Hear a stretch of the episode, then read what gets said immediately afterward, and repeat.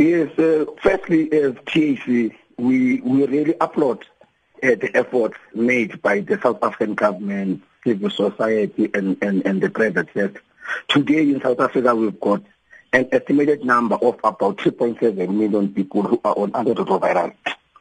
But our concern is, is, is lost on follow-up. Let me give you a typical example. In Gauteng only, there are about 778,000 people who were initiated on ARV treatment. About 71,000 of them are reported to be lost on follow-up. This is a concern because for us, it is, it, it is not about reaching the targets. It is all about the quality of the ART program, of making sure that those who are initiated on treatment remain on treatment and those who are in need of the antiretrovirals are given ARVs. But at a national level, there is a good leadership under Minister Aaron Motsoaledi. But when you go to provinces, there is no leadership uh, with regards to uh, quality of healthcare services because when you go to the facility, at times you, many healthcare users we are, are, are facing a problem of being turned away because there are shortages of medicines, not only ARVs but other chronic illnesses and other non-communicable diseases. So that's why as TAC we are saying, before we talk about an end to AIDS, let us talk about how do we fix the broken public healthcare system in our provinces in facilities so that the, the healthcare eh, system can be able to deliver on the needs of the nation. Do you have any suggestions as to what could be improved upon and how? Firstly, what needs to be done? There needs to be a political commitment and, and a political will from those in, in, in government at a provincial level, at a district level, at a facility level. Because, like for instance now, all premiers, all MECs, across the country yesterday, they were all over the show celebrating the World AIDS Day. But where are they on daily basis when people are faced with challenges at a facility level? When people are turned away? Because as the country, we have adopted the UNAIDS 1990 statutes that says 90% of people who don't know their status must be tested. Those who are HIV positive, 90% of them must be on treatment. 90% of those who are on treatment, they must be virus suppressed. But when people go to facilities to do HIV testing, at times you will find out that in a facility there's only one lay counselor, and yet outside there are 50 people who want to test.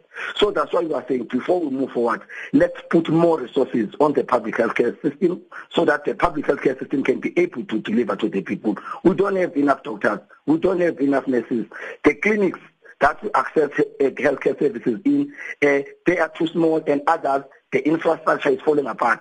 You will go to other clinics, you will find out that the toilets are not, are not working, there is no clean water, there is no electricity. It means that as the country now, instead of talking about core issues that affect the people, also we care about is good reports.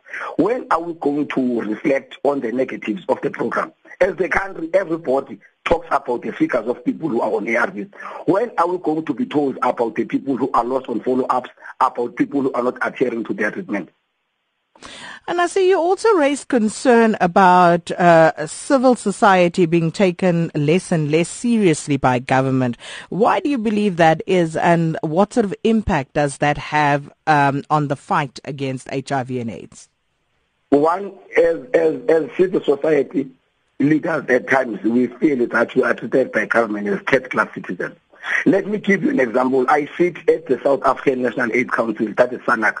When I go to those meetings, I feel frustrated because what you will see is that government officials and political leaders will be given 30 minutes to do the presentation for about 50 people and all these 50 people will be given 10 minutes to comment on a 30 minute presentation. But also, when you go on the ground, the people who are actually doing the dirty work on the ground, it is the civil society.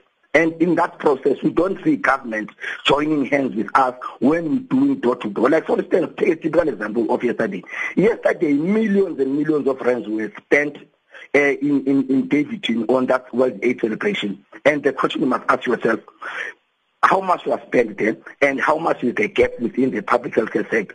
Why we, we, we were not able to say as the country, instead of having a World AIDS celebration in a stadium, let's do door to door. Let's bring all the resources to the community. We mobilize community that we make, we make sure that we make an impact instead of spending a lot of money on one day instead of investing it within the public healthcare sector. And then uh, yesterday, of course, uh, you held that march and uh, you uh, were going to give a hand a memorandum over to Deputy President Cyril Ramaphosa and uh, Minister Aaron Motsoaledi. Uh, did you actually get to do that? And what were your specific demands? Yes, we, we did get the march yesterday where TAC mobilized about 2,000 members of TAC. We handed over a memorandum to the Deputy President, to the Minister of Health, to the Gauteng Premier. Uh, one of the things that we are saying to the Deputy President of the country is that we appreciate his leadership. We know during the SALGA conference two days ago, he, uh, he made a call to the premiers and mayors, but that is not enough. What we want the Deputy President to do now, because we don't see the premiers taking a lead except in KZN and, and, and, and, and Gauteng. What we want now is the Deputy President, we want him to sign a memorandum of understanding with the premiers and the mayors as to say, as a premier, I am committing myself to take a lead on the Provincial Aid Council because premiers are expected to take a lead in the Provincial Aid Council, but some of them, they are not there. So that's what that is one of our calls because what we do not want to see happening on the current NSP, we have seen that there was a lack of political leadership and the political commitment. So into the new NSP 2017-22, 2022, we don't want to carry over that pattern of lack of political leadership.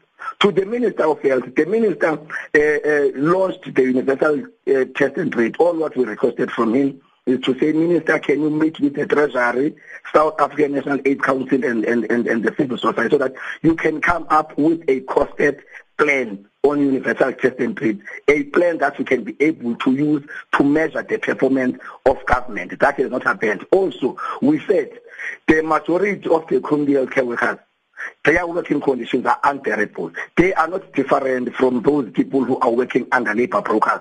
The care workers are not employed by the department. They are employed by the NGOs, and these NGOs are exploiting them. We have seen what happened in, in Free State. So we are saying, Minister, can we have a policy that speaks to communal care workers throughout the country so that we know that communal care workers are recognized as, a, as foot soldiers who can make a contribution in fixing the broken public health system.